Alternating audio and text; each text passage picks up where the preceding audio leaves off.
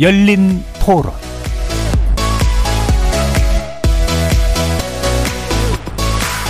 여러분 안녕하십니까? KBS 열린 토론 한상권입니다.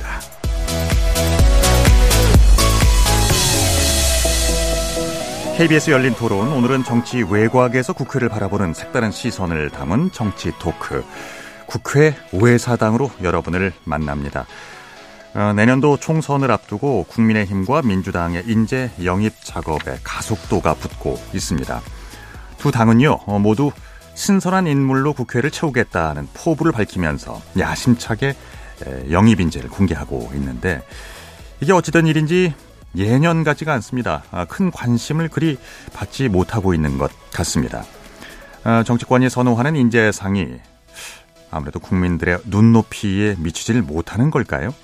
잠시 후에 국회의사당, 국회외사당 패널들의 눈으로 여야의 인재 영입, 그 과정과 또 어, 영입 인재들의 면면, 인재 발굴 과정을 평가해 보면서 신인 정치인의 양성 어떻게 하면 좋을지 이야기를 나눠보겠습니다. KBS 열린 토론 지금 시작합니다. 살아 있습니다. 토론이 살아 있습니다. 살아있는 토론 KBS 열린 토론 토론은 라디오가 진짜입니다.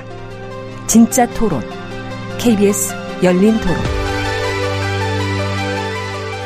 네, 오늘 토론 함께 해주실 네 분 소개해드리겠습니다. 김도형 한국일보 기자 나오셨고요. 안녕하세요. 안녕하십니까. 김영우 변호사 나와주셨습니다. 네, 안녕하세요. 네, 반갑습니다. 이동수 청년 정치크루 대표 나와주셨습니다. 안녕하십니까. 안녕하세요. 오늘 새롭게 인사를 드리는 분입니다. 이은지 문화일보 기자 나오셨습니다. 안녕하세요. 안녕하세요. 잘 부탁드리겠습니다. 문자로 참여하실 분들 샵 9730으로 의견 남기실 수 있습니다. 정보 이용료가 있는데요. 단문은 50원, 장문은 100원의 이용료가 있습니다. KBS 모바일 콩과 유튜브를 통해서도 무료로 참여하실 수 있습니다. KBS 1라디오의 모든 프로그램은 유튜브에서도 함께 하실 수 있습니다. 여러분의 많은 관심과 참여 부탁드립니다. 자, 여야가 어, 내년도 총선을 앞두고 앞다퉈서 인재를 영입하고 있습니다. 근데 왜 정치권은 어, 스타급 인재 영입에 분주한 걸까요? 예, 물론 지명도라든가 어, 뭐 중도 확장성이라든가 화제성이라든가 뭐 이런 미덕이 정치의 전부는 아닌데 하지만 또 어, 중요한 덕목인 건 맞잖아요. 자, 이 부분부터 얘기를 좀 해보겠습니다. 이동수 대표님. 네, 저는 이제 지금 오늘날의 정당들이 스타급 인재 영입에 이렇게 목을 매는 이유가 네. 결국에 이제 그 방법 말고는 임무를 내세울 수 있는 어떤 역량이나 이런 역량이나 이런 것들이 갖춰지지 않은 현실을 보여주고 있는 것 같습니다. 네. 정당이라는 게 이제 국민들께 후보를 추천하는 기능을 해야 되는데 지금 내부적으로 이런 걸 육성해서 내보내지 못하다 보니까 계속 지금 외부에서 유명한 분들, 명명가 이런 분들 모셔가지고 와서 지금 내세우고 있는 현실인 거잖아요. 예. 대표적인 게 뭐 윤석열 대통령만 보더라도 이제 그 국민의힘이라는 당에서 어떻게 보면 길러진 이런 인재가 아니라 밖에서 이제 영입이 돼가지고 단숨에 이제 대통령이 되신 경우인데 전 이런 현실이 지금 우리나라 정당 시스템의 어떤 한계에 봉착한 걸 보여주고 있는 게 아닌가 그런 생각이 들고요. 정당의 어떤 내부 구조라든지 시스템 이런 것들에 좀 변화가 필요한 시점이다라고 생각을 하고 있습니다. 예. 뭐 외국에서도 이런 그 지명도가 높은 인기인들을 영입한 사례들이 좀 있잖아요. 아니면 본인이 예, 정치권으로 이제 어, 나가든가 뭐 레이건 대통령도 그런 음. 예 중에 하나일 것 같고요. 김도영 기자님. 저는 기본적으로 이제 인재 영입이라는 게 왜 나타나고 나타나는 현상인지 좀 짚어보고 싶은데요. 일단은 흔히 선거의 3요소라고 하면 이제 구도 그리고 이제 인물 그다음에 바람을 얘기하잖아요. 네. 뭐 구도라고 한다면 이게 양자 대결이냐 삼자 대결이냐 이런 걸 얘기하는 거고 음. 그다음에 바람이라고 한다면 이제 이슈인데 총선에 지난 대선 때 뭐 젠더 이슈라거나 아니면 부동산 이슈 같은 것들. 근데 이런 것들은 대체로 살펴보면 정당의 힘으로 할 수 있는 게 별로 없습니다. 왜냐하면은 뭐 예를 들면은 뭐 국민의힘이나 민주당의 경우에는 양자 대결을 가장 선호하겠지만 3당이 나오는 걸 그 정당의 힘으로 해결할 수는 없잖아요. 그리고 또 마찬가지로 마찬가지로 이슈 같은 것들도 어, 떤 이슈가 나올지 알 수가 없는 그 흐름에 있기 때문에 근데 아. 인그 인물이라고 한다면은 그나마 정당의 힘으로 어쨌든 선거에 가장 큰 영향을 미칠 수 있는 게 아닌가 싶어요. 특히 우리나라 정치 같이 정치의 그 국민들의 불신을 많이 받고 있고 뭐 그다음에 물갈이 여론이 크고 이런 정치 특성상 새로운 인재를 영입한다는 것 자체로 국민들에게 각인시킬 수 있는 뭐 그런 것들 때문에 인재 영입을 많이 하는 게 아닌가 싶습니다. 특히나 인, 그, 그러니까 이제 아까 이종, 이동수 대표님이 말씀하신 것처럼 네. 정당의 역량이 떨어지기 때문에 할 수 있는 게 없기 때문에 그나마 아. 외부에 있는 사람을 데려와 가지고 뭐 새로운 분위기를 환기시키는 차원으로 많이 쓰여지는 것 같습니다. 그러니까 그 어떤 인물의 뭐 인기나 어 그러니까 개인적인 역량에 편승한다는 말씀. 그렇죠. 예. 예. 그렇군요. 역시나 그러니까 여야는 지금 인재 영입 기구를 따로 꾸리고 있습니다.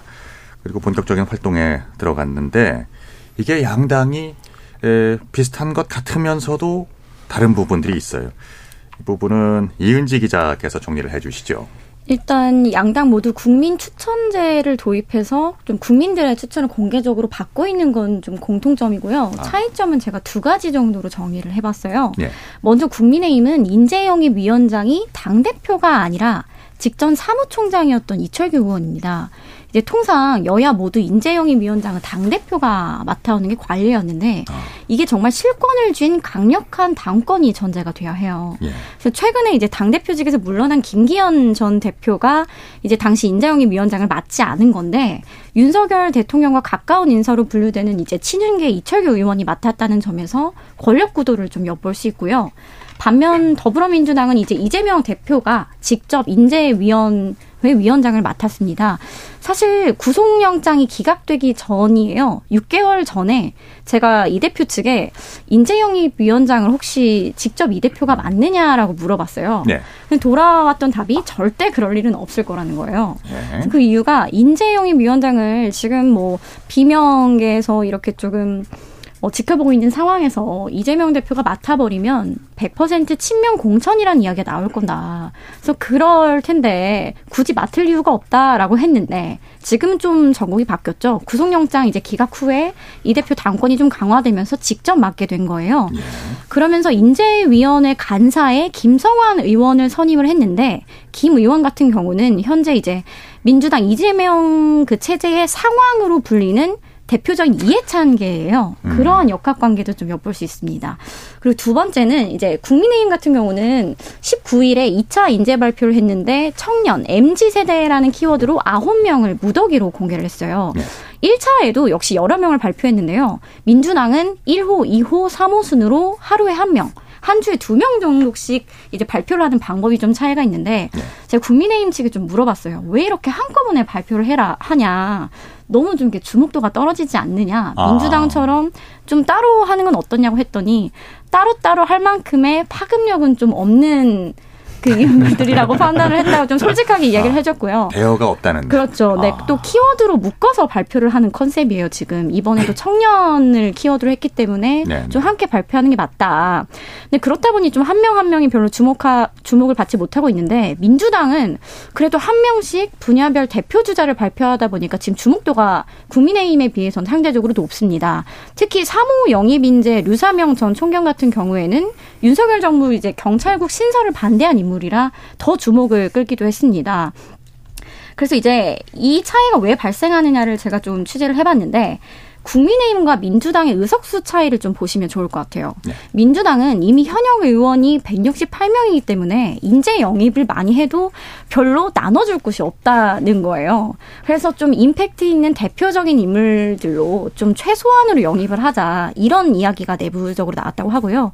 반면 지금 국민의힘은 수도권 대부분이 민주당 의석으로 넘어가 있는 상황이에요. 네. 그래서 새로운 인재들을 좀 전진 배치해야 되기 때문에 영입 인재들이 많을수록 좋은 상황이다. 그런 차이 차이가 있다고 보시면 될 것 같아요. 그렇군요. 무엇보다 누가 영, 예, 영입위원장을 맡고 있느냐에 따라서도 네. 이제 당내 권력 구도가 어느 정도 좀 눈에 들어오네요. 그리고, 그리고 이게 예. 또 이제 양당이 특징이 되게 명확하게 드러나는 측면이 하나 있는데요. 예. 국민의힘 같은 경우는 그동안 정치권에 알려지지 않았던 어떤 신선한 뭐 청년이나 신인들을 내세우겠다 지금 약간 이런 기조로 가고 있고요. 예. 민주당 같은 경우는 이제 당 내부에서 활동을 했거나 아니면 당무에 참여한 경력이 있는 어떻게 보면 이런 표현은 좀 그렇지만 중고 신인들 위주로 좀 내세우려고 하는 경향이 있어요. 근데 저는 이게 근 몇 년간의 선거에서 민주당이 경험했던 사건들의 어떤 결과물이라고 생각을 합니다. 예. 왜냐하면은 민주당도 그동안 지난 대선이라든지 아니면 지방선거 때 보면은 뭐 박지원 전 비대위원장이나 아니면 조동현 공동선대위원장이나 이런 분들 되게 정치권 밖에서 신선하다고 해서 모셔왔는데 이분들이 이제 당에 적응 못하고 막 논란 일으키고 이런 것들이 또좀 문제가 된 적이 있었잖아요. 그래서 아하. 이번에는 왠지 이런 문제들을 최소화하겠다라는 전략이 아닌가 좀 이렇게 보여집니다. 이게 재밌는 게 예. 국민의힘 같은 경우 인재 영입위원회고요. 민주당 같은 경우에 인재위원회거든요. 그럼 음. 이제 영, 영입을 하지 않겠다라는 의사를 좀 이제 그걸 통해서 이제 밝힌 거라고 해석이 돼요. 이제 외부에 있는 사람을 데려오지 않고 우리 내부에 있는 사람을 발탁하겠다는 아. 게 민주당의 뜻인데 예, 예. 재밌는 건 보면은 오히려 인재 영입 위원회인 국민의힘의 케이스에서 오히려 내부 인사 뭐뭐 뭐, 뭐 예를 들면 이수준 교수님 같은 경우에는 네. 이미 뭐 윤석열 캠프에 참여를 한번 했던 적이 있는 인사고 음. 뭐 그리고 지금 발표된 면면 중에서도 국민의힘에 몸담았던 보좌관 출신도 좀 있거든요. 근데 네. 지금까지 민주당은 오히려 다 이제 외부에서 영입이 된 케이스예요. 그러니까 음. 이름은 민주당이 인재위원회고 국민의힘이 인재영입위원회인데 네. 실제로 영입된 케이스들을 보면은 민주당이 인재 영입을 하고 있는 것이고 국민의힘에는 인재를 이렇게 내부에서 발탁했던 걸로 보일 수 있는 여지도 있는 거죠. 어, 그 재밌네요. 네. 네. 그러니까 그 이름만으로는 어떤 그 본질을 좀 파악하기가 어려워지네요. 예. 그 그러면 여당부터 영입된 인재들의 몇 년을 한번 살펴볼까요? 김 변호사님. 네, 지난 12월 8일 국민의 인재 영입위가 1차 영입 인재로 그 이수정 경기대 교수님을 포함해서 5명을 발표를 하셨고요. 네. 그 19일에 2차 영입 인재로 9, 명을 발표했는데 좀 주목할 만한 분이 뭐 북한 이탈 주민으로서 그 지금 김금혁 국가보훈부 장관 정책 보좌관이 계시고 또 다문화 여성 법조인으로서 공지현 변호사님 그리고 방송 언론계 출신으로 호준석 전 YTN 앵커 분이 좀 계십니다. 그래서 향후 인재 영입인은 다음 달 초까지 30에서 35명까지 추가로 영입 인사를 좀 발표할 계획이라고 합니다. 예. 그리고 민주당이 영입한 인재들은 어떻습니까? 이 대표님. 예, 일단 현재까지 민주당은 3명을 영입한 상태인데요. 1호 인재로 기후 및 환경 전문가인 박지혜 변호사를 영입을 했고요. 2호 인재로 NC소프트에서 임원을 지내기도 했던 이제 기업인 이재성, 이재성 씨를 영입을 했습니다. 그리고 3호 인재로 이은지 기자님께서 말씀해 주셨던 것처럼 류사명 전 경찰총경을 영입을 했는데요. 이분들의 특징을 보면 공통적으로 이 현재 윤석열 정부의 정책 기조와 반대편에 선 분들이라는 특징이 좀 있는 것 같습니다. 음. 예컨대 이제 박지혜 변호사 같은 경우도 보면은 지금 윤석열 정부에서 지난 정부에서 추진해왔던 어떤 재생에너지나 이런 것들을 이제 좀 이제 재성의 재생 에너지 대신에 뭐 원전이나 이런 걸 확대하려고 하는 추세, 추세인 거잖아요. 그래서 이런 데서 이제 좀 메시지를 내기 위해서 이제 박지혜 변호사를 영입한 걸로 보이고요. 그리고 이제 NC 소프트 임원을 지내기도 했던 이재 이재성 대표 같은 경우도 지금 이분이 이제 비대면 교육이나 뭐 자율주행 스타트업 대표를 지내기도 하셨어요. 그래서 요즘 또 이제 윤석열 정부의 R&D 예산이 이제 이번에 좀 복구가 되긴 했지만 예전 네. 처음에 이제 삭감해가지고 논란이 좀 났었는데 네. 이런 데 있어서 좀 정책적으로 메스 이제 좀이이 메시지를 내기 위해서 이런 분들을 영입한 게 아닌가 생각이 됩니다. 그러니까 현 정부와의 어떤 대결 내지 탄압 인사라는 뭐 이런 프레임들이 있는 것 같아요. 그 이름만 들어도 어, 알만한 분도 계시네요. 그리고 조금 생소한 분들이 뭐 더 많긴 합니다만은 선발을 잘 한 것 같아요, 김도영 기자님. 아, 솔직하게 말씀드리면 일단 현재까지라는 단서를 달고 말씀드릴게요. 현재까지 봤을 때 실패가 아닌가 싶습니다. 왜냐면은 아까 말씀드렸듯이 이제 네. 인재라는 건 어떤 상징이 있잖아요. 그리고 그 상징에 국민들의 관심을 끌어야 되는 거고 그걸 목적으로 하는 건데 어, 특별히 상징적인 인물이 보이지 않는 겁니다. 뭐 양당 모두 공이요. 특히나 뭐 지금 뭐 그나마 이름이 많이 나왔던 분 같은 경우에는 가장 유명한 분이 이제 경찰국 논란 때 이제 총경회를 그 만들었던 뭐 류사명 총경 정도인데 어 사실 이분도 그때 반짝하고 그 전까지 알려졌던 인물은 아닌 거죠. 네. 그리고 민주당 같은 경우에 현재까지 뭐 기후나 뭐 사차 산업 이런 것들을 내세우고 있는데 개개인으로서 봤을 때는 훌륭한 분들일 수 있겠지만은 이분들의 영입이 합쳐져서 과연 어떤 메시지를 낸가, 낸 것일까라고 물어봤을 때는 조금 의문 부호가 드는 게 사실이거든요. 예. 특히나 국민의힘 같은 경우는 더욱더 그런데 뭐 여성 IT, 뭐 농업, 뭐 이런 식으로 좀, 좀 산발적으로 흩어져 있다고 해야 될까요? 이분들이 젊다는 것 외에 어, 또 어떤 상징성을 갖고 있는지 모르고 또 그리고 어떤 역, 역할을 했는지도 사실은 관심이 안 모이는 것도 현실인 거고요. 그렇습니다.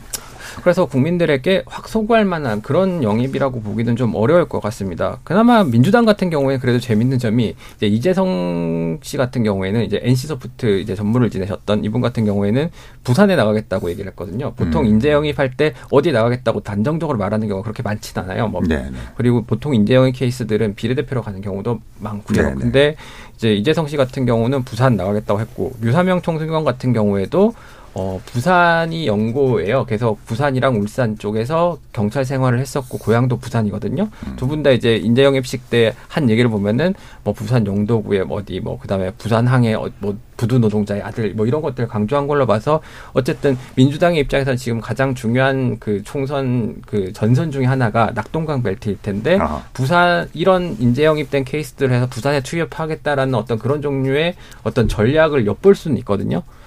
근데 국민의힘은 그런 게 잘 보지 않습니다. 근데 저는 이번에 민주당의 어떤 인재 영입에 있어서 이렇게 막 화제가 많이 안 되는 게 예. 의도한 걸 수도 있겠다는 생각이 듭니다. 약간 조용한 영입을 이제 컨셉으로 해서 할 필요도 있, 었거든요 그동안 왜냐하면은 이제 지난 총선 앞두고 생각해 보면은 민주당에서 이제 스토리 위주의 어떤 이슈를 만들기 위한 영입들을 되게 많이 했었어요. 그래서 이제 과거에 뭐 예능 프로그램 나왔던 원종곤 씨를 영입하기도 했고 그 당시에 또 민식이법이 막 화제가 되다 보니까는 이 어린이 교통사고로 아, 교통사고로 사망한 어린이의 뭐 부모님을 이제 인재 네, 영입하기도 네. 하고 막 이랬었는데 그렇죠. 근데 이렇게 막 이런 분 다양한 분들을 스토리 때문에 모셔왔다가 이게 이 정치적으로 막 논란이 생기고 막 이러다 보니까는 또 오히려 이 손해를 본 경우들도 되게 많았거든요. 그래서 음. 차라리 이번에는 각 분야에서 정책적으로 윤석열 정부에 맞서는 이런 인물들을 영입해서 공천을 주겠다는 생각이 아닐까 뭐 이런 좀 느낌도 받았습니다. 저는. 그렇죠. 정치 신인들 가운데는 이제 이수정 교수도 어, 수원을 명시적으로 이렇게 얘기를 했었죠. 그리고 어, 민주당이 낙동강 벨트에 이제 주안점을 둔다면 그러니까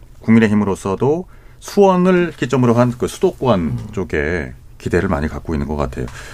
박지성 전그 네, 월드컵 스타 박지성 선수에 대해서도 이렇게 구애를 했는데 뭐 성사는 안 된 것 같아요 지금으로 네. 보면 그러니까 어느 정도 총선 승부의 절박함 뭐 이런 것들이 느껴집니다.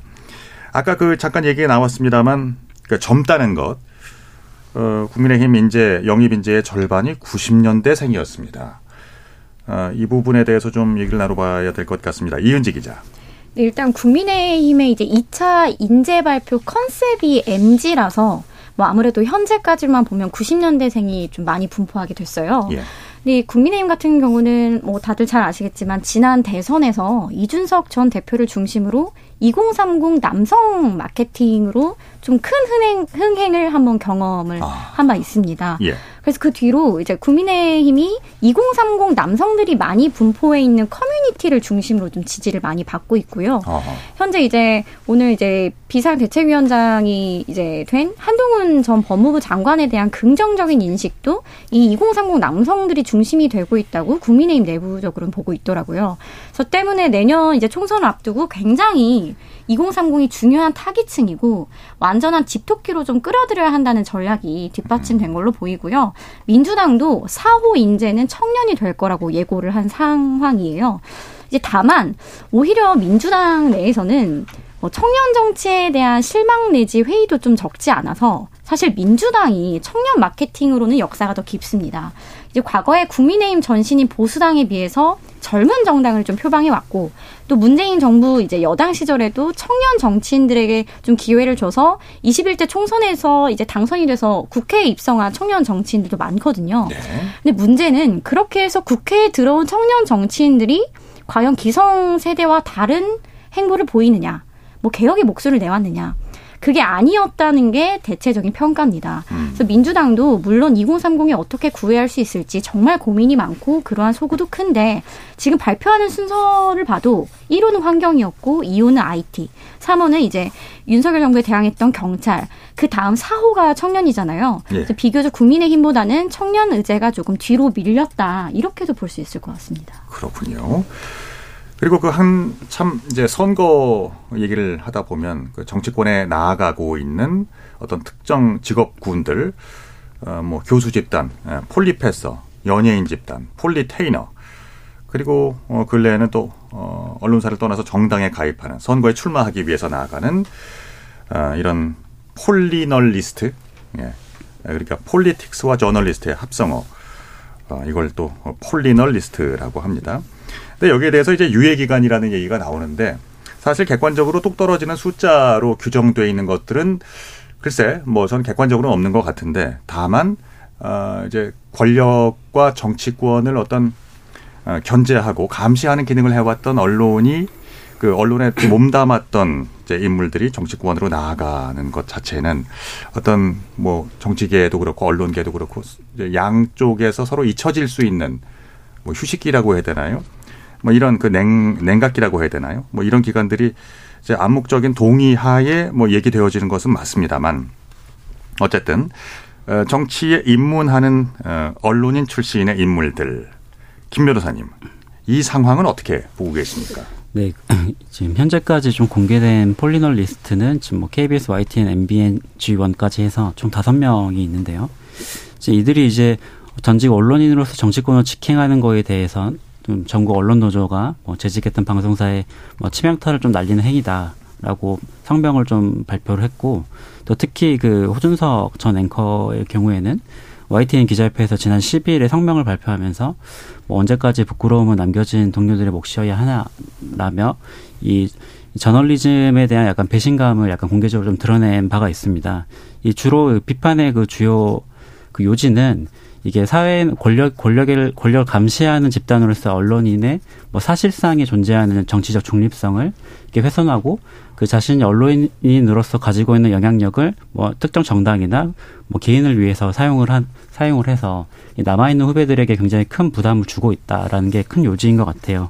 그래서 저는 오히려 이런 사건들이 사실 과거부터 굉장히 좀 많이 있었는데 이게 전 개인적으로는 정치권으로 언론이 직행하는 거에 대해서는 뭐 이게 잘못했다라고 비판을 하기는 좀 어렵다고 보고 음. 과연 이렇게 그 정치권을 진출하신 분들이 과연 이렇게 그 사내 그 윤리 규정까지 어겨가면서 정치권으로 그 급행을 할 수밖에 없었던 그 명분이 무엇인지 그 이유가 무엇인지를 충분히 납득할 만큼 이게 소명을 해주시면 뭐 국민과 후배들 역시도 그 이유를 좀 납득을 한다면 이러한 어, 비판 역시 조금 수그러들 수 있지 않을까 싶습니다. 그렇습니다. 네, 그, 제가 예, 예 말씀하시죠. 네, 제가 뭐 언론계에 몸담은 입장에서 말씀을 드리면은 사실은 어 국민들이 언론인들한테 기대하는 역할이라는 게 있는 거잖아요. 이를테면은 정치권에서 뭐 불편 부당하고 음. 그리고 중립을 지키고 특정 정파를 뭐 편들지 않고 뭐 이런 것들이 있는데 사실 뭐 선배들이 그런 식으로 정치권으로 유예 기간을 두지 않고 직행을 했을 때 직업 선택의 자유가 있는 것이기 때문에 뭐라고 뭐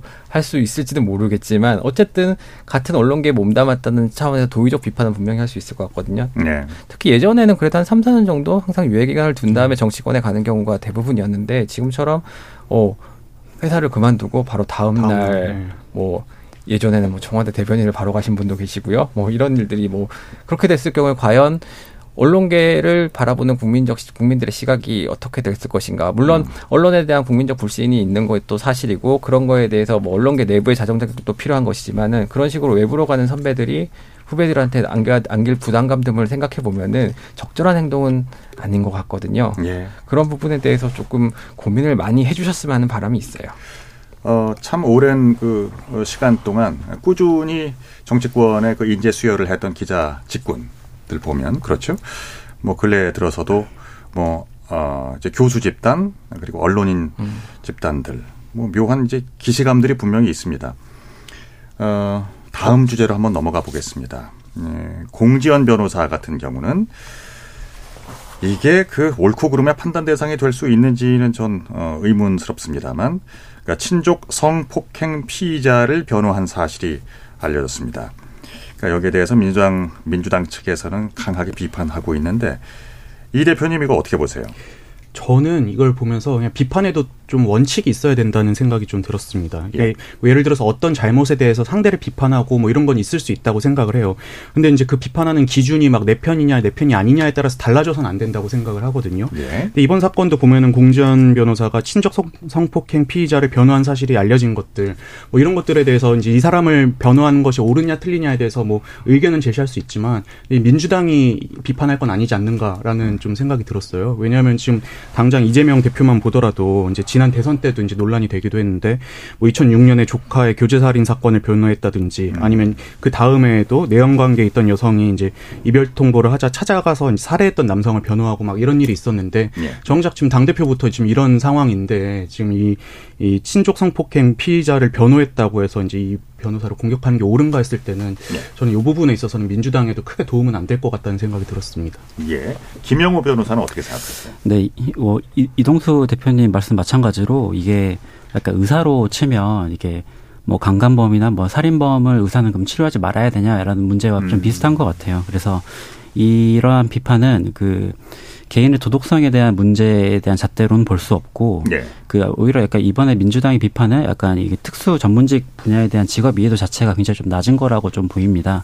그래서 변호사 역시 사건을 수임을 하게 되면 이 의뢰인의 그 헌법상 재판상 그 방어권을 충분히 보장하기 위해서 그 최선을 다해야 될 의무가 있고 그 과정의 일을 좀 해태한다면 오히려 의뢰인한테 손해배상 청구나 업무상 배임행위 자체가 성립이 될 여지도 있거든요. 예, 예. 그래서 특별히 좀 중, 조심을 해야 되는 부분이 있고 이 해당 사건에서 그 공지현 변호사가 냈던 그 의견서의 내용이 그 변호사로서의 그 공지현 변호사의 의견이지 정치인으로서 공지현 변호사 개인 개인의 의견이라고도 볼 수 없기 때문에 이를 좀 분리해서 좀 봐야 될 것 같습니다. 예. 김도윤 기자. 예, 저는 이제 마찬가지 똑같은 생각입니다. 변호인이 변, 변호인이 변호를 한 것에 대해서 뭐라고 왈가왈부할 수 없다고 봅니다. 왜냐면은 피의자 어, 모든 피의자가 법적 조력을 받을 수 있도록 한 게 뭐 근대법의 원칙 아니겠습니까? 네. 다만 좀 지, 지적을 해야 되는 부분은 공 변호사가 친족 성폭행 피의자를 변호했다는 사실이 아니라 그 변호에서 감형을 받은 사실을 로펌의 홍보용으로 사용했다는 음. 거거든요. 이게 사실이 알려진 게 이 로펌에서 가, 감형을 받아서 집행유예로 감형을 받도록 했다는 것. 그러니까 내가 이게 성공 사례고 내가 이만큼 실력 있는 변호사라는 걸 보이기 위해서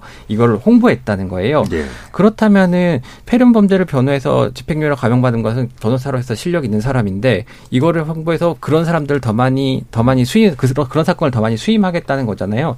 자칫 이런 종류의 성폭행을 하더라도 내가 좋은 변호사만 선임을 하게 되면은 집행유예를 받을 수 있다라는 잘못된 메시지를 전달할 수 있다는 점에서 아. 정치인으로서 과연 그게 용납될 문제인지 는 조금 더 생각이 필요하다고 봅니다. 용납 안 된다는 생각은 안 하고 있고요. 다만 조금 생각이 좀 필요하는 거고 또 그 공전 변호사 입장문을 냈어요. 이런 걸 갖고 피해자들이 고통받는 일이 없어 이 사건으로 인해서 피해자들이 고통받는 일이 없으면 좋겠다라고 했는데 지금까지 어쨌든 알려진 거는 본인 본인도 그 사건을 홍보해가지고 피해자들한테 고통을 안긴 것도 사실이잖아요. 저는 그 메시지를 보면서 굉장히 자승자박하고 있구나라는 생각이 들었거든요. 예, 예. 네. 그렇군요. 모든 피고, 모든 피의자는 법적 규정에 따라서 조력을 받을 권리가 분명히 있긴 합니다. 근데 이제 거기서 한 발 더 나가셨군요, 김 기자는. 음. 그러니까 이런 뭐 감염받은 사실을 다른 쪽으로 어, 좀 더 홍보하는 쪽으로 사용을 했었다. 그것은 좀 다툼의 여지가 있어 보이는데요. 이은지 기자. 네, 개인적으로는 뭐 다른 의견 있으십니까? 아니요, 저는 뭐 세 분이 말씀하신 거에 동의하는 바고요. 특히 김 변호사님이 지적해 주신 부분, 이제 아까 언론 윤리 이야기도 했는데 아. 변호사 역시 본인의 직업 윤리를 충실히 지켜서 그 직무를 다했다면은 정치권에 뭐 바로 오더라도 그렇게 큰 문제는 되지 않는다고 생각합니다. 예, 알겠습니다. 자, 그러면 어, 스타급 인재 영입 그러니까 여기에 대해서 어, 과거에는 정말 그 어떤 연예인이라든가 그 우리 사회에서 굉장히 이제 지명도가 있는 분들, 확장성이 있는 분들을 정치계로 영입한 케이스가 굉장히 많았죠. 뭐 어, 원로 배우 중에는 뭐 신영균 씨를 비롯해서 이주일 씨, 네. 이순재 씨, 강부자 씨. 그 중에서 이제 보니까 그 정치계에서 오래 이렇게 몸을 담았던 경우는 그렇게 많지는 않네요. 예. 이주일 씨는 정치를 이제 그만두면서 코미디 참 잘 배우고 나갑니다. 뭐 이랬던 기억도 있고요. 왜좀 그 달라진 걸까요? 그 이전과 비교해서 정치권에서 이 스타급 인재 영입이 쉽지가 않아졌다고 그래요. 김도영 기자. 일단은 정치권에서 얻을 수 있는 뭔가 명예라든가 뭐 이런 것들이 점점 적어지는가? 그러니까 정치인이라는 것에 매력이 없어지고 그리고 거기 가서 본인이 할 수 있는 게 없다라는 무력감 같은 게 큰 영향을 미치지 않았을까 생각이 되는데요. 예. 제가 좀 기억나는 일화가 있습니다. 음. 조훈현 의원님이라고 이분 이제 예. 그 한국 기원 이제 프로기타 최초 구단이고 이제 이창호 구단 스승이기도 하잖아요. 네. 이제 바둑계에서는 전설적인 분 아니겠습니까? 그렇죠. 근데 이분이 이제 새누리당 비례대표로 20대 국회에 입성을 했었어요. 그 이분 목표는 바둑지능법을 통과시키는 게 목표였습니다. 그래서 아. 이제 비례대표로 들어섰는데 근데 20대 국회에 대해서 잘 아시겠지만 박근혜 전 대통령 탄핵 문제로 사실상 굉장히 시끄러운 국회였거든요. 예. 근데 저도 이제 한 하루 그 취재를 한참 하는데 하루는 이분이 이제 그 이제 정세균 국회의장과 새누리당에 마찰이 생겨서 이분 이제 새누리당 의원들이 한참 항의, 항의 를 하던 시절이었어요. 예. 국회 복도에 그 좁은 복도가 있거든요. 예. 거기에 이제 새누리당 의원들이 다 거기 바닥에 앉아 있어요. 그 예. 피켓에선 정세균 국회의장 물러나라 이런 피켓을 들고 있는데 그 한켠에 그 조은현 의원이 그걸 들고 되게 서, 딱 앉아 있는 거예요. 음. 음. 와, 그 어쨌든 전설적인 분인데 이분이 네. 국회에 와서는 그 수많은 국회의원 중 한 명으로 이 피켓을 들고 있는 그 장면이 저한테는 잊혀지지가 네. 않는 거예요. 아. 사실은 이제 까마귀 노는 곳에 백로는 가면 안 되는 것인데 그런 생각이 굉장히 많이 들더라고요. 특히 상징적인 분들, 내가 할 수 있는 게 많은 분들도 정치권에 가면은 300명 국회의원 중에 한 명이 되는 것이고 특히나 어떤 당의 뜻을 다뤄야 그 따라야 하는 그 어, 뭐, 한 종속된 음. 뭐 개인이 돼버리니까 그렇죠. 네. 그런 것들에 대한 무력감의 수십 년에 걸쳐서 이제 다른 많은 분들도 알게 되셨을 것 같아요. 특히 뭐 스타급 인재 영입이라고 하면 사회적으로나 경제적으로나 큰 어쨌든 성공을 거두신 분들일 텐데 그런 분들이 마치 막 조은현 의원이 저기 바닥에 앉아 저런 걸 하고 있는데 내가 저기 가서 저런 걸 해야 돼라는 생각을 분명히 할 수 있을 것 같거든요. 네. 그런 점들이 좀 크게 영향을 미치지 않았을까 싶고요. 얼마 전에 약간은 뭐 박지성 선수 얘기를 하셨지만은 박지성 선수 같은 분이 막 거기 국회 복도 앉아가지고 누구 누구 사퇴하라 이 피켓을 들고 있는 있다면은 그럼 그걸 바라보는 우리 국민은 어떨 것이고 들고 있는 박지성 선수는 어떻겠습니까? 그런 어떤 정치권에 대한 그 정치권의 후진적 문화가 점점 더 스타급 영입 인재들로 하여금 국회를 정치권을 멀리하게 되는 게 아닌가 그런 생각이 듭니다. 그 저는 이 네. 이제 그 명망가들이 정치권에 진입하는 시대가 한창 있었잖아요. 근데 예. 그게 이제 공교롭게 끊긴 시점이 보니까는 안철수 의원이나 조국 전 장관이 그 시대의 문을 좀 닫은 측면도 있다고 생각을 합니다. 아. 그러니까 10년 전에 제가 대학교 다닐 때만 하더라도 뭐 대학생이 존경하는 멘토 아니면 뭐 자기가 존경하는 인물 1, 2위 항상 이분들이 그 당시에 막 청춘 콘서트니 뭐니 해가지고 네. 멘토 현상이 있으면서 막 안철수, 조국 이런 분들이 인기가 엄청 높았거든요. 네. 근데 이제 이분들이 정치권에 들어오고 나서는 완전히 그냥 만신창이가 됐잖아요. 근데 그런 모습을 보고 사회적으로 이제 명망 있는 분들이 과연 올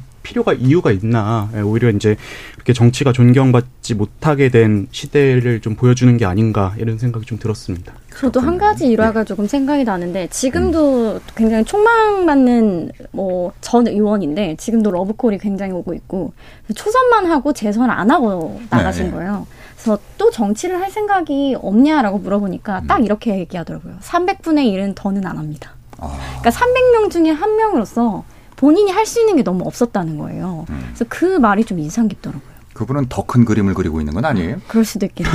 예. 그 이제 방송 시대에 그러니까 미디어의 뭐 혜택을 좀 어, 받으신 분이죠. 오세훈 시장이 한때 이제 정치계를 떠날 때 그런 말씀을 하셨었죠. 어, 신념에 어긋나는 말해야 하고 어, 하지 말아야 할 하기 싫은 행동해야 되고 뭐 이런 것들이 이제 굉장히 고통스러웠다. 그래서 이곳을 떠나는 게 홀가분하고 좋다라는 그런 발언을 하시고 어, 다시 돌아오셨네요, 이분. 어, 장미란 문체부 2차관 여기에 대해서 이제 얘기들이 많았죠. 어, 이번에 총선에 차출된다, 아니다. 일단은 본인은 그 총선에 차출서를 부인했습니다. 그리고 민주당에서 영입에 나섰던 박정훈 전 그 수사단장 대령이죠. 이분 어, 본인이 고사했다고 하고요. 이문정 부장검사도 어, 총선에 불출마 의사를 밝혔습니다. 아, 그리고 기상특보 전해드려야겠네요. 어, 오늘 밤 9시를 기해서요. 의성군, 청송군, 영양군, 평지, 어, 진안군, 무주군, 금산군, 청양군 지역에 한파 경보가 발효됩니다. 아, 야외 활동은 가급적 피하고 부득이 외출하실 때는 목도리나 모자나 장갑 꼭 착용하시고 체온을 따뜻하게 유지하셨으면 좋겠습니다. 어, 기존 이제 거대 양당의 그러니까 이제 여당 어, 국민의힘과 민주당의 어, 사실상 이제 정치계 한번 이렇게 들여다본 분들은 많이 환멸을 느끼기도 하고 불편함을 가지게 된다고 하는데 그럼 이, 이런 인재들이 어떤 선택을 할까요? 뭐 제3당으로 갈까요? 어, 내부는 어떻게 생각들 하세요? 저는 좀 가능성을 낮게 보고 있는데요. 아. 이제 정치 신인일수록 거대 의석 혹은 뭐 거대 정당의 힘을 빌리지 않을 수가 없는 게 현실이고요. 안 그래도 이제 인지도가 뭐 낮거나 아니면 선거에 필요한 조직과 자금력이 거의 없는데 이제 음. 전통이 깊은 거대 정당의 힘을 빌려도 당선이 될까 말까한 상황이잖아요. 아. 그런 상황에서 좀 쉽게 제3의 길 신당을 선택하기는 좀 쉽지 않다고 많이들 말을 하고요. 네. 그래서 좀 당의 후광을 빌려서 뭐 국민의힘의 후보다, 뭐 민주당의 후보다 이러한 타이틀로 좀 선거를 치러서 좀 국회 입성을 노리는 경우가 많고요.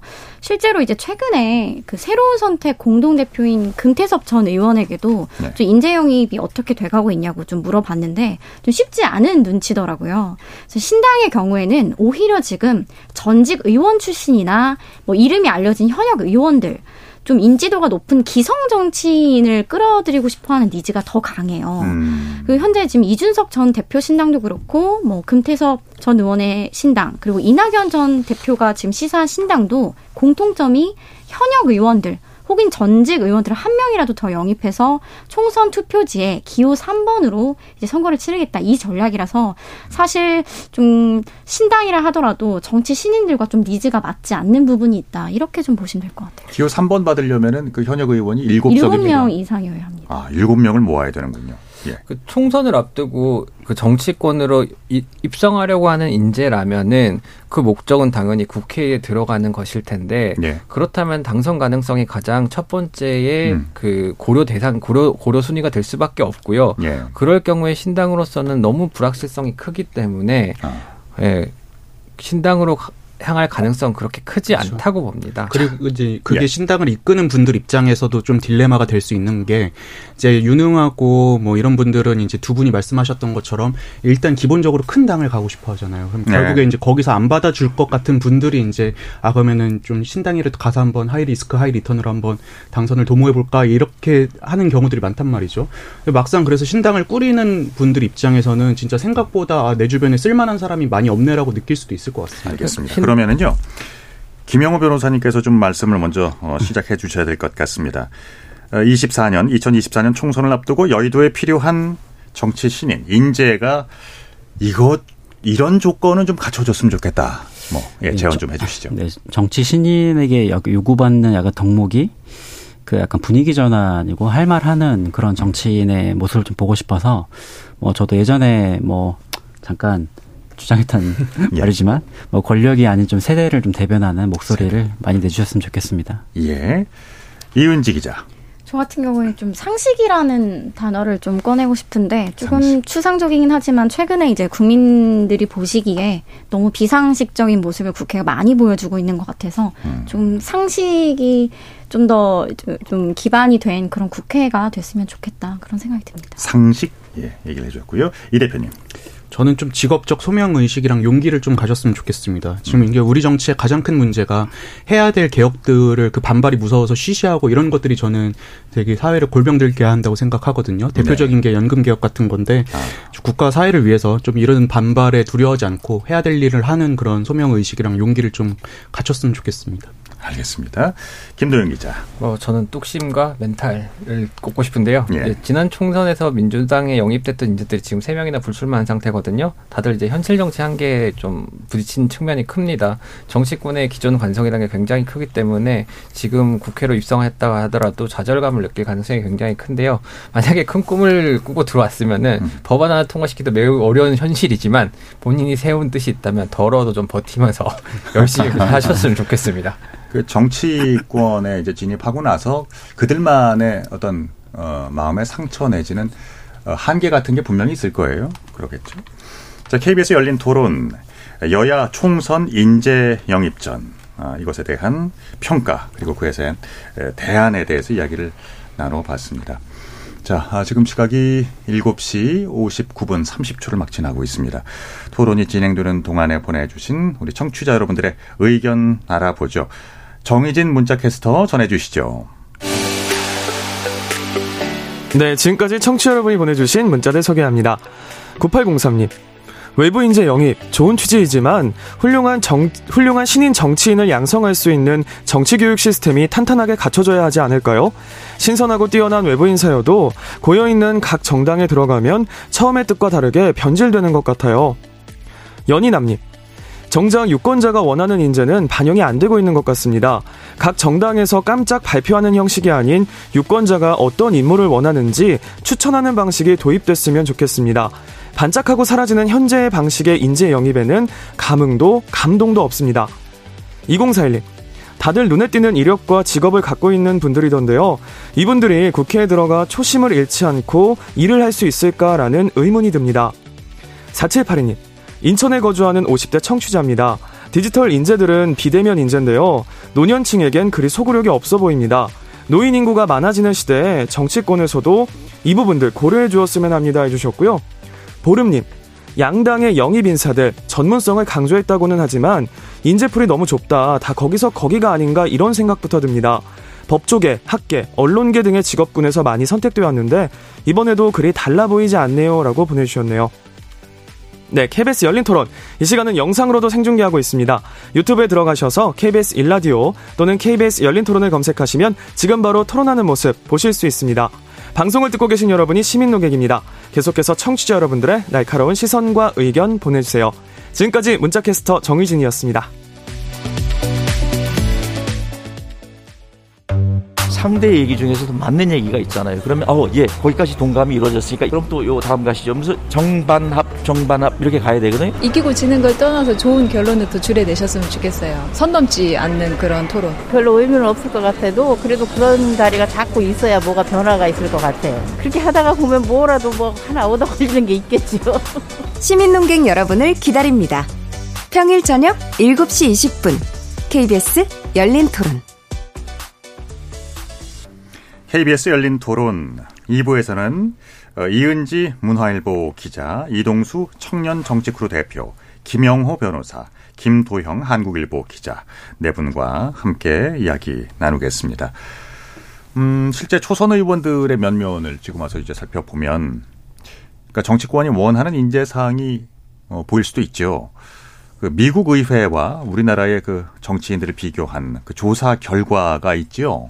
네, 매일경제신문이 이제 최근에 공개한 조사인데 21대 총선에서 당선된 국민의힘과 민주당 초선 의원의 직업 내지 출신을 분석한 결과 네. 법조인이 25명으로 17.7%에 달했다고 합니다. 네. 그래서 20대 총선 때는 이 양당 법조인 출신 초선 의원이 2명씩 총 4명에 그쳤는데 어. 19대 총선 당시에 이제 8명이었던 것을 감안해도 무려 3배가 늘어난 겁니다. 예. 이제 정치권에서 계속 나오는 이야기가 법조인이 너무 과다 대표되고 있다. 음. 국회의원 중에 법조인 출신이 현실 이제 세계의 비율에 비해 너무 많은 비중을 차지하고 있어서 대의라는 측면에서 이제 좀 왜곡이 되고 있다라는 지적이 많은데요. 예. 실제로 21대 국회 초선 의원 구성에서 법조인이 좀 다수로 나타난 겁니다. 음. 그 반면 미국 연방 상하원 구성을 보면 우리나라와 완전히 달라요. 예.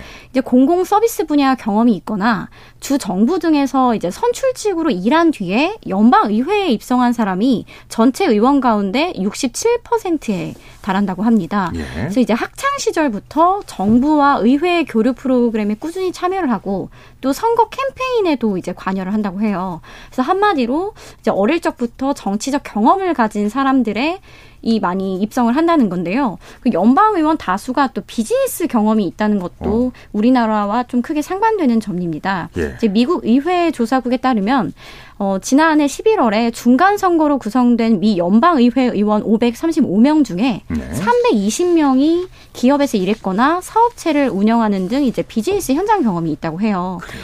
그래서 지금 좀 저희가 오늘 살펴보는 내용도 이제 정당의 목적 중 하나가 인재 양성인데 음. 우리나라 정당의 경우 우리가 일부에서 다뤘던 것처럼 선거 직전에 외부에서 인재를 영입해 오는 건 좀 그 자체가 직무유기다라고 지적하는 전문가들 목소리도 있는데요. 음. 현재 정당들이 정치학교를 일부 운영하고 있긴 해요. 네네네. 하지만 이 역시 기존 정당인들이 참여하는 경우가 많아서 좀 실질적인 인재 양성 기구로서 역할을 다하기는 좀 현실적으로 어렵다 이런 평가가 나오고 있습니다. 그 처방도 참 우리나라 한국답네요. 학원이나 학교를 통해서 인재를 그러니까 짧은 시간에 속성 과정을 통해서 정치인을 만들어낸다. 그 제가 이제 각 당의 정치 학교, 정치 프로그램 이런 것들 관련해서 한번 연구 용역을 한 적이 있는데 어. 쭉 봤어요. 근데 일단 구, 예. 보수 정당 같은 경우는 뭐 바른 정당 이후에 조금 달라지긴 했지만 기본적으로 청년 문제나 이런 데 관심이 없는 경향이 컸고요. 어. 민주당 같은 경우는 지금 한 10년 정도 됐는데 청년 정치 스쿨이라는 거를 그 예전에 안철수 대표랑 같이 있을 때 이제 운영을 했었어요. 근데 보면은 정치 같이 학교면은 보통 그래도 한 3개월에서 6개월은 해야 되지 않나 이렇게 생각을 하잖아요. 음. 근데 민주당에서 하는 정치 교육 프로그램 보면 한 3일 정도를 이제 강의를 한 9개를 몰아서 해요. 예. 근데 보면 예. 이제 그 당에서 말씀 잘하시는 의원님들 있잖아요. 아. 이런 분들이 와서 이제 정치란 뭐다. 뭐 우리는 뭐 어떻게 해야 된다. 이런 거 그냥 3일 동안 속성으로 이제 하고 임명 그 수료식 아니 수료증 같은 거 나눠주고 끝내거든요. 음. 근데 저는 그런 거 보면서 이런 게 과연 형식적으로만 운영되고 있어서 진짜 교육으로서의 역할을 할 수 있을까 좀 이런 거를 제대로 해야 되지 않나는 생각이 들었습니다. 3일 단기 속성반이에요. 그렇죠. 네. 그러니까 일본만 해도 뭐 정경숙 무슨 무슨 네, 숙으로 끝나는 네. 예. 그러니까 이런 어 앞으로 그 미래를 위한 투자 중에 가장 어 많은 성과를 거둘 수 있는 게 이런 어 정치인들을 위해서 그리고 또 바람직한 그 비즈니스맨들을 키워낼 수 있는데 이렇게 씨앗을 뿌리는 뭐 이런 것들이 아닐까 싶어요. 그러면 그러니까 이제 우리보다는 상대적으로 그 미국 같은 경우는 훨씬 오랜 시간 동안 정치인으로서의 자질과 어, 어떤 어, 강점들 이런 것들을 이제 시험받고 훈련받는 그런 경우가 많군요. 그러면 네 분께 좀 여쭤볼게요. 역대 국회에서 가장 그 성공적인 인재 영입 사례 지금 기억나는 분들 계세요? 한 분씩 뭐 예, 뭐 저 누구 누구부터 김도영 기자부터. 예, 예 뭐 그 저는 일단 성공이 뭔가라고 먼저 생각을 해봤는데 네. 과연 이 사람 인재영입 때문에 정말로 훌륭한 정치인이라고 모든 국민의 존경을 받은 받, 는 사람으로서의 성공이라고 하면은 사실 잘 기억나는 사람은 없고요. 아. 예를 들면은 인재영입으로서의 성공, 뭐 화제를 끌고 정치적으로 성공했다라는 차원에서는 뭐 홍준표 대구시장을 꼽고 싶습니다. 네. 일단은 워낙 모래시계 검사의 실제 모델로 유명했던 분이고 또 음. 그리고 그렇게 들어와서 보수당의 대선 후보까지 성장을 했지 않습니까? 예. 뭐 그런 차원에서 본다면 성공적이라면 굉장히 성공적인 영입으로 볼 수 있을 것 같아요. 워낙에 모래시계 검사로 유명세를 타가지고 여야 모두에서 영입 후에 그 당시에 있었고 특히 뭐 민주당에서는 옹 시장이 그때 원래 민주당에 오기로 했었는데 지역구의 문제로 인해 가지고 그 뭐 그때 바로 이제 다른 당으로 가버렸다 뭐 이런 얘기를 하기도 해요. 아 원래 시작점이 그럼 민주당일 수도 있었어요? 저는 그렇게 알고 있습니다. 그러니까 이제 아, 그 여야 모두에서 예 네. 여야 모두에서 구애가 있었던 건 사실이고요. 예. 그리고 또 약간 정, 지금은 정치권의 구태로 매도당하기는 하지만은 86세대 영입도 사실 굉장히 큰 방향이 있었거든요. 당시만 해도 뭐 한 3, 40대 정치인들 어, 그 청년들이 국회로 들어가서 국회의원이 된다는 것 자체가 큰 의미가 있었다고 봐요. 개개인이 모여서 어떤 하나의 상징을 만들어낸 케이스이기 때문에 케이스이고 음. 또 그로 인해서 국회 문화가 상, 많이 바뀐 것도 사실이거든요. 뭐 저는 그런 점들을 꼽고 싶습니다. 이은지 기자. 어, 저는 개인적으로 좀 멀리 가기보다는 제가 직접 겪은 사례 중에 좀 생각을 해봤는데요. 네. 21대 총선에서 이제 민주당이 5호 영입 인재로 발표한 소방관 출신 음. 오영환 의원을 좀 꼽고 싶습니다. 예. 이제 당시에 이제 열악한 소방 공무원들의 근무 환경이나 뭐 산재 지원 이런 문제들이 좀 사회적 문제로 떠올랐을 시점인데요. 이제 국회 이제 오영환 의원이 국회에 들어와서도 기자들이 의정 활동을 정말 열심히 했던 의원으로 꼭 손꼽는 아, 분이세요. 그렇군요. 그래서 이번에 뭐 다시 소방관으로 돌아가겠다라고 불출마 선언을 했을 때도 뭐 민주당 의원들이나 뭐 국민의힘 의원들 그다음에 뭐 기자들도 왜 좋은 인재가 또 아. 부출마를 하느냐 좀 아쉬워했던 의원 중 한 명인데요. 그래서 좀 거창한 타이틀을 가진 거물급 인재도 중요하지만 정말 국민의 삶과 좀 맞닿아 있는 소방관을 영입한 부분은 뭐 굉장히 좋은 인재 영입이었다고 생각을 하고요. 네. 아무래도 국회가 국민들을 대표하는 공간이잖아요. 또 대의민주주의라는 측면에서 굉장히 잘 부합하는 인재 영입이었다라는 평가를 하고 싶습니다. 예. 어, 우리 김 변호사님 어떠세요? 예, 저는 그 장미란 차관님 좀 얘기를 좀 해보고 싶어요. 사실 예. 이게 그 장미란이라는 사람 그 개인에 대한 인재 영입이 뭐 잘 됐다라기보다는 이걸 차관으로 임명을 하는 것 자체가 굉장히 저는 좋은 시도였다라고 생각이 듭니다. 사실 차관은 이게 어, 장관과는 조금 다르게 정말 이렇게 내부적인 행정을 조율하는 역할을 하는 거거든요. 그래서 음.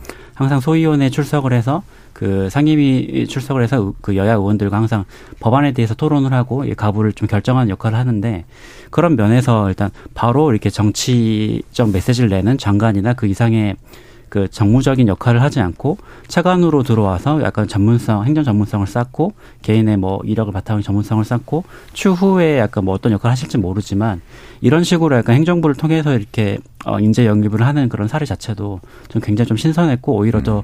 안정적일 수도 있다라고 저는 생각이 들었습니다. 예, 과거 얘기를 이제 쭉 들어가다 보니까 홍준표 대구시장이 사실은 김대중 전 대통령으로부터 그 당시에 이제 새정치국민회의죠. 네. 그 제의를 받았네요. 예, 예. 예, 예. 받았고 어 근데 결정적인 순간에 신한국당에 뺏겼습니다. 저 김영삼 당시 대통령에게 직접 전화를 받았고 어 이게 계기가 돼 가지고 신한국당으로 이곳에서 정치를 시작했군요. 예, 거기 뒷얘기가 이제 지역구 때문이었다는 후문이 계속해서 전해져 내려오는 것이죠. 예, 흥미롭네요. 자, 그리고 이 대표. 저는 이제 김영삼 전 대통령 시절에 15대 총선 앞두고 신한국당에서 이제 뭐 그 당시에 민중당 3인방이라고 하죠. 뭐 이유재, 김문수, 이재호 이런 분들 영입해가지고 이제 선거를 승리로 이끌었었잖아요. 네. 그때 보면은 이제 보수 정당에서 민중당 인사들을 영입했다는 거가 되게 화제가 많이 됐었는데 저는 그게 좀 어떻게 보면 인재 영입에 필요한 부분이 아닌가. 그러니까 음. 우리 당이 갖지 못한 어떤 정체성이나 포지션을 갖고 있는 인물을 영입함으로써 어떤 당의 영토를 확장해야 되는데 요즘 보면 인재 영입도 그냥 자기 말 잘 들을 것 같은 사람들만 데리고 오는 게 저는 좀 문제라는 생각이 들었습니다. 그럼 반대로 선봉적인 인재 영입 말고도 야 이분이 정치만 어, 안 했어도 참 좋았겠다. 뭐 한분 딱. 너무 많은데 네. 실명을 언급해도 될지 모르겠습니다. 아, 그럼 이제 적당히 알아서 하세요. 뭐 아무래도 뭐 반기문 전 유엔 사무총장이 상당히 안타까운 케이스 중 하나인 것 같고요. 네, 네. 예. 정말 그 세계 속에서 유엔의 대한민국을 대표하셨고요. 유엔을 네. 대표하셨던 분이셨죠. 근데 이제 정치라는 게 굉장히 벽이 높다 보니까 뭐 처음에 이제 대선 출마 시작부터 잘못된 스텝들이 많이 나오면서 이제 금방 불출마를 선언하고 약간 좀 아쉽게 된 케이스고요. 네. 황교안 전 국무총리 같은 경우에도 어, 정치 안 하셨으면 지금 존경받는 원로로 남으실 수 있을지 않을까라는 생각이 듭니다. 네, 네. 그렇습니다. 그, 음, 한때 반짝하고, 어, 이제 사라져 버리는 그 정치권의 인재들이 적지 않았습니다. 그러니까 전문성을 강조하면서, 그러니까 이거 덕분에 이제 영입이 된 거죠. 국회에 입성을 한 후에 그런데 본격적으로 이제 목소리를 내야 하는데 목소리를 내지 못하고 어, 혹은 어, 정치적 생명을 연장하는데 이제 공천 문제겠죠. 먼저 어, 성공하지 못하는 경우 이런 것들을 봐왔는데요. 그이 대표님. 네. 그런 이유가 어디 있다고 보세요? 현실 정치의 문제인가요? 그게 사람들이 예를 들어서 제가 네. 어느 날 갑자기 뭐 어디 전자회사나 아니면 화학회사 이런 데 가서 일을 할 수 없잖아요. 그게 네. 이제 전문성이 없기 때문인데 아. 근데 많은 분들이 이제 정치는 전문성이 필요 없는 거라고 좀 착각하시는 경향이 있는 것 같아요. 근데 아. 저는 이제 인재 영입으로 들어온 분들이 예. 이제 본인 분야에서의 전문성은 있었겠지만 이제 정치적 전문성이 결여된 데서 이제 그런 크고 작은 문제들이 좀 나타났던 게 아닌가 싶습니다. 왜냐하면은 음. 이 어떤 일이든 간에 뭐 이제 일을 하려면 해당 업계의 어떤 분위기도 알아야 되고 맥락도 파악해야 되고 또 네트워크도 중요하고 여러 가지를 갖춰야 되는데 인재 영입으로 들어온 분들은 정치권에서 이런 어떤 경험이라든지 맥락에 대한 이해 이런 것들이 전혀 없는 상태잖아요. 네. 네. 이제 그러다 보니까는 좀 크고 작은 어떤 논란을 좀 낳는 측면이 있는 것 같고요. 그리고 또 저는 기본적으로 정치는 되게 고도의 팀플레이라고 생각을 합니다. 그러니까 이제 본인만 잘해서 되는 게 아니라 이제 뭐 좀 당이 잘 되기 위해서 여러 사람을 설득하고 같이 이끌어 나가고 이런 노력이 필요한데 정치권에 이제 인재 영입으로 들어오신 분들을 보면 대체로 이제 어떤 의협심, 사명감, 패기 막 이런 것들만 너무 넘쳐가지고 아 우리 당 이렇게 가면 안 된다 이렇게 막 계속 이제 전면에서 반대를 하고 이런 갈등을 빚는 모습들이 연출이 많이 돼요. 음. 대표적인 게 저는 지난 선거 그 대선과 지방선거 때 그 민주당의 박지원 전 비대위원장이 그랬던 케이스가 아니었나 싶은데요. 네. 근데 저는 이 그러다 보니까는 좀 이런 어떤 정치권의 어, 문맥에 대한 이해 그리고 이제 어떤 정치권의 어떤 동료들이나 팀에 대한 존중 이런 것들을 또 갖춰야만 또 영입 인재들이 제 목소리를 내고 힘을 얻을 수 있다라고 생각을 합니다. 그렇군요. 그 우리가 뭐 드라마만 봐도 House of Card나 뭐 이런 정치 드라마를 보면은 어, 대통령조차도 미국에서는 그렇게 끊임없는 그 협상, 양보, 타협, 어, 뭐 법안들에 대한 전문성 이런 것들이 굉장히 그 강조되는 모습을 보는데요. 어, 또 의견 있으세요? 김 변호사. 네, 저는 뭐 그 이동수 작가님이랑 뭐 비슷한 맥락인데요. 이게 정책과 정무가 조금 다른 영역이기 때문이라고도 좀 보입니다. 그래서 음. 이 사회에서 정책적으로 가는 이 전문성은 이게 나라 전체 관점에서 봤을 때 굉장히 좀 좁은 영역이거든요. 네. 그래서 이를 좀 거시적으로 거버넌스를 조율하는 역할을 국회가 하는데 그 분야에서 약간 자기의 전문성만 좀 강조하면 이 거시적인 조율을 잘 못할 여지가 굉장히 큽니다. 그래서 뭐 작은 뭐 소위원회에서 자신의 전문가 출신으로서 뭐 행정부를 설득할 여지는 굉장히 높겠지만 음. 이게 보통 이제 뭐 선거나 정치적 메시지를 내면서 정책을 정책의 방향을 결정지을 그런 정무적인 영역에 있어서는 사실 그 전문가에게 어떤 전문성이 사실 없거든요. 그래서 보통 정책의 끝을 우리가 정무라고 표현하는 것처럼 이 전문 분야 출신 정치인들이 뭐 초선이나 비례 때는 굉장히 좀 고초를 많이 겪지만 아. 이후 정치인으로 성장을 해가면서 그런 성장할 물리적 시간이나 경험치가 쌓이면 사실 누구보다 좀 날카로운 칼이 될 수 있거든요. 그래서 예. 그런 시간도 사실 조금 배려를 할 필요도 있다라고 저는 생각이 듭니다. 저는 이제 그 우리나라 국회의 의사 진행 체제 체계를 조금 짚어보고 싶은데요. 왜냐하면은 어떤 식이냐면은 뭐 법안 처리를 위한 상임위원회를 열고 그다음에 소위원회에서 좀 더 디테일하게 논의를 하고 본회의에서 넘기고 보통 이런 식이거든요. 네. 그러니까 어 내가 그 상임위에 속해 있으면은 그 상임위 얘기만 해야 되는 거예요. 그다음에 국정감사도 마찬가지고요. 그러니까 내가 뭔가 어 공간이 굉장히 협소하고 그 공간마저도 당에서 어 지시해 주는 어떤 이른바 당론이라고 하죠. 아니면 당론. 아니면 당의 뭐 스탠스라고 하는데 그런 것들을 따라갈 수밖에 없고 거기 안에서만 얘기를 할 수밖에 없으니까 의원들이 자기 얘기를 못 하는 거예요. 음. 예를 들면 미국만 해도 특정 이슈에 대해서 청문회가 가능하잖아요. 상설 청문회라고 하는데 그러면은 네. 그 상설 청문회가 어, 여기저기서 일어나고 그런 것들이 하면서 아, 이 의원이 이 의원이 어떤 역할을 하고 있는가 그리고 자신의 얘기를 할 수 있는 공간이 분명히 생기는데 지금은 정말로 상임이라는 게 너무 비효율적인 의사 진행 체제인 거거든요. 한, 한 많은 경우에는 20명 정도 되는 의원들이 그 원탁에, 원탁은 아니지만 쭉 서서 7분씩 할 말만 하고 그 다음에 그냥 듣기만 해야 되는데 음. 그 이외의 시간은 거기 앉아 있기만 하는 거예요.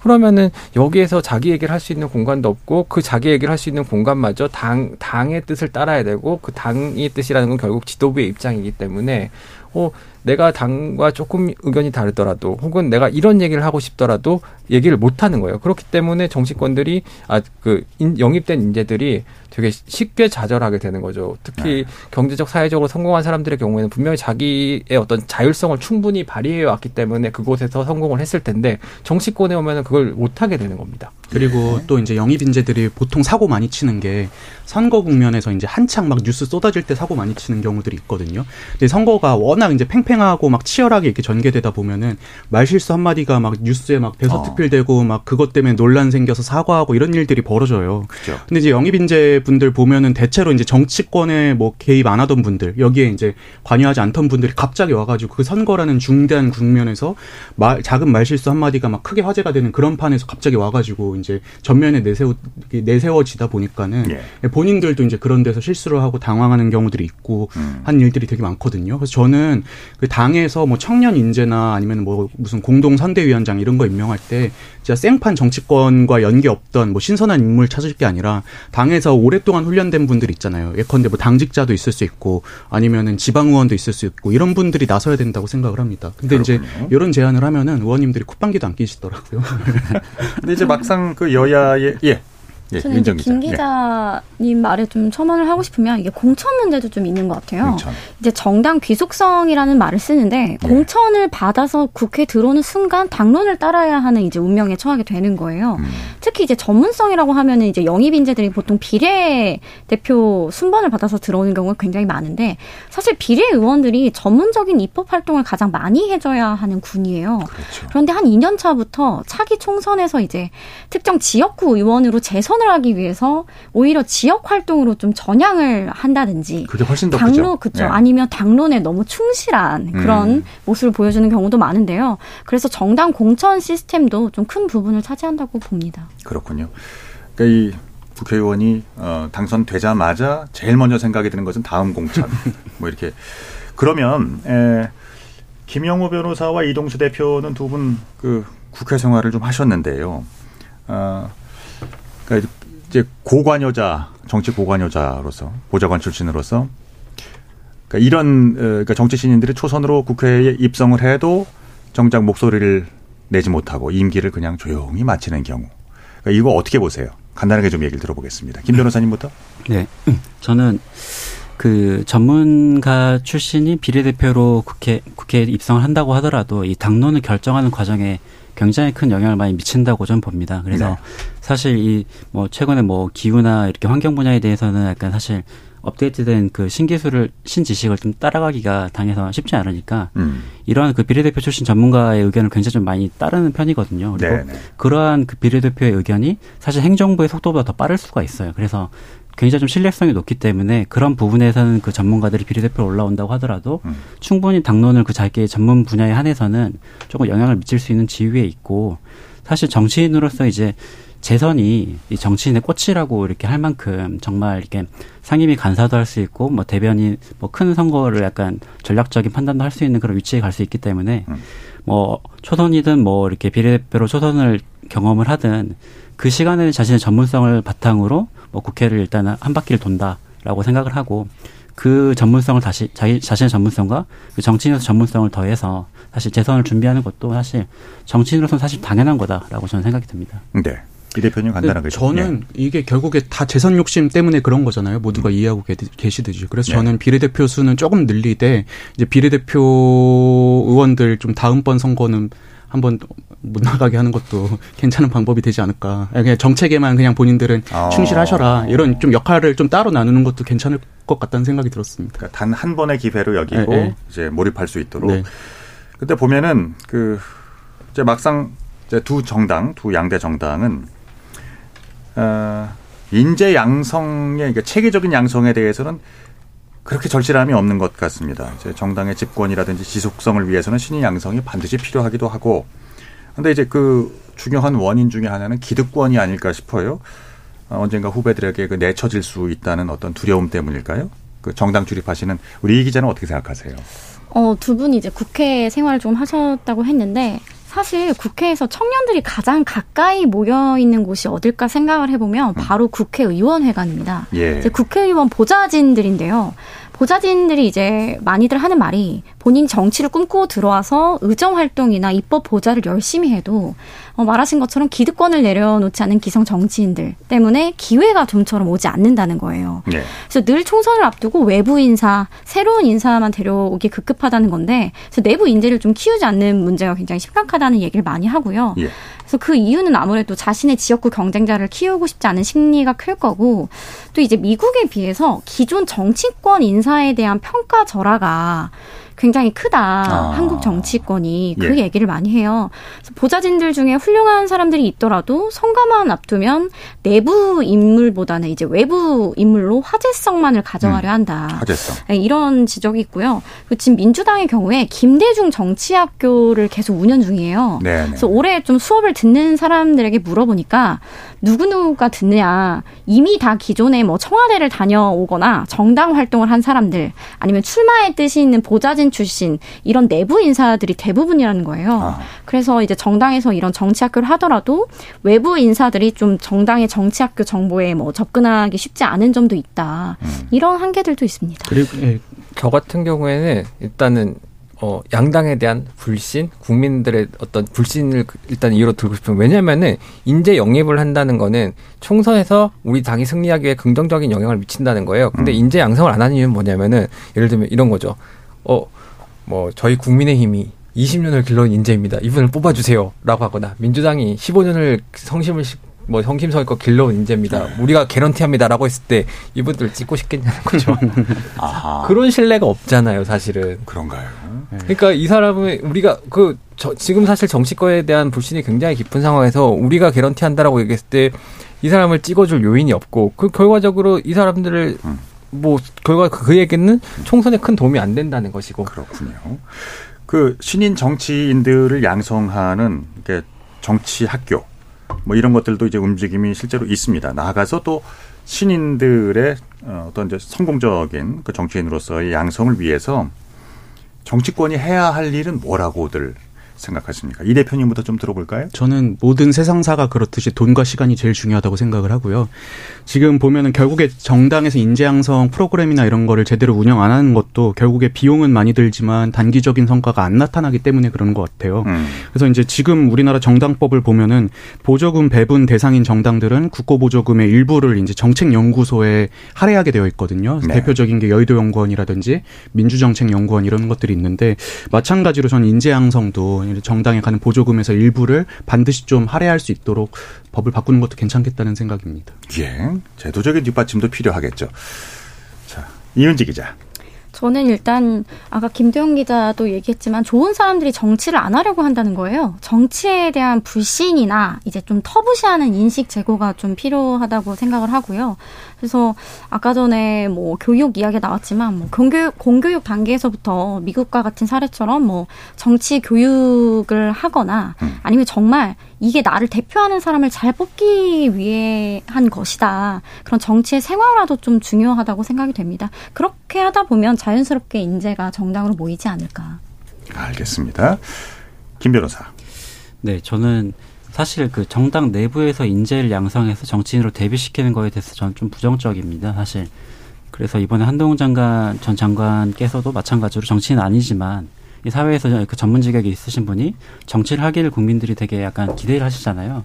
이런 것처럼 약간 직업 정치인의 약간 시, 시대는 사실 실패했다라고 저는 보이고 오히려 이렇게 인재 양성이 성공하기 위해서는 다당제라는 환경이 먼저 필요하다라고 저는 생각이 듭니다. 음. 그래서 이 거대 양당에 대한 불신이 너무나 크고 약간 반대를 위한 반대가 이어지기 때문에 소신 있는 목소리를 낼 수 있는 환경이 갖춰진다면 네. 인재 양성도 충분히 가능하다라고 생각됩니다. 알겠습니다. 김도윤 기자. 이게 뭐 아까도 말씀드렸듯이 양당에 대한 신뢰를 복원하고 그리고 우리가 내 우리가 키운 인재를 뽑아 주십시오. 그리고 거기서 좋은 인재가 나왔을 때 그게 또 정당의 신뢰도를 이렇게 쌓을 수 있는 거라 보거든요. 그렇기 음. 때문에 정치 불신을 버리기 위해서 그 떨쳐내기 위해서 그 국민의힘이나 민주당이나 많은 노력이 필요할 것 같습니다. 그렇습니다. 그리고 그 실제 정치인들을 양성하는 어 일종의 정치 전문 기업 뭐 이런 곳들도 이제 생겨나고 있더라고요.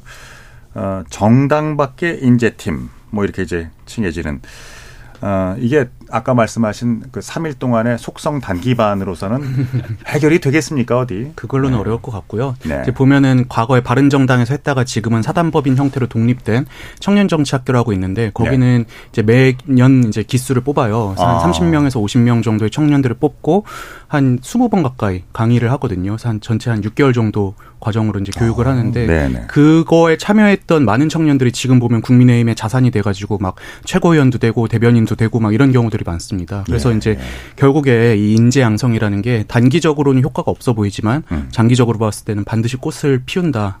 정당에서도 이런 부분을 간과하면 안 된다라고 말씀을 드리고 싶습니다. 그렇군요.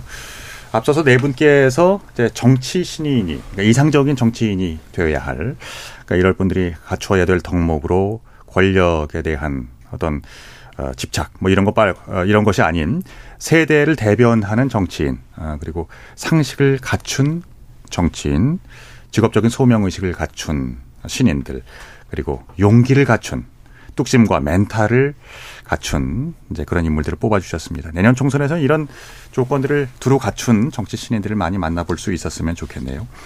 자, KBS 열린 토론 오늘 순서는 이것으로 마무리해야겠습니다. 오늘 토론 함께 해주신 김도형 한국일보 기자, 김영호 변호사, 이동수 청년 정치크루 대표, 이은지 문화일보 기자 네 분께 감사드립니다. 오늘 즐거웠습니다. 아, 오늘 참여해주신 시민 논객 여러분께도 감사드리고요. 지금까지 KBS 열린 토론 한상권이었습니다.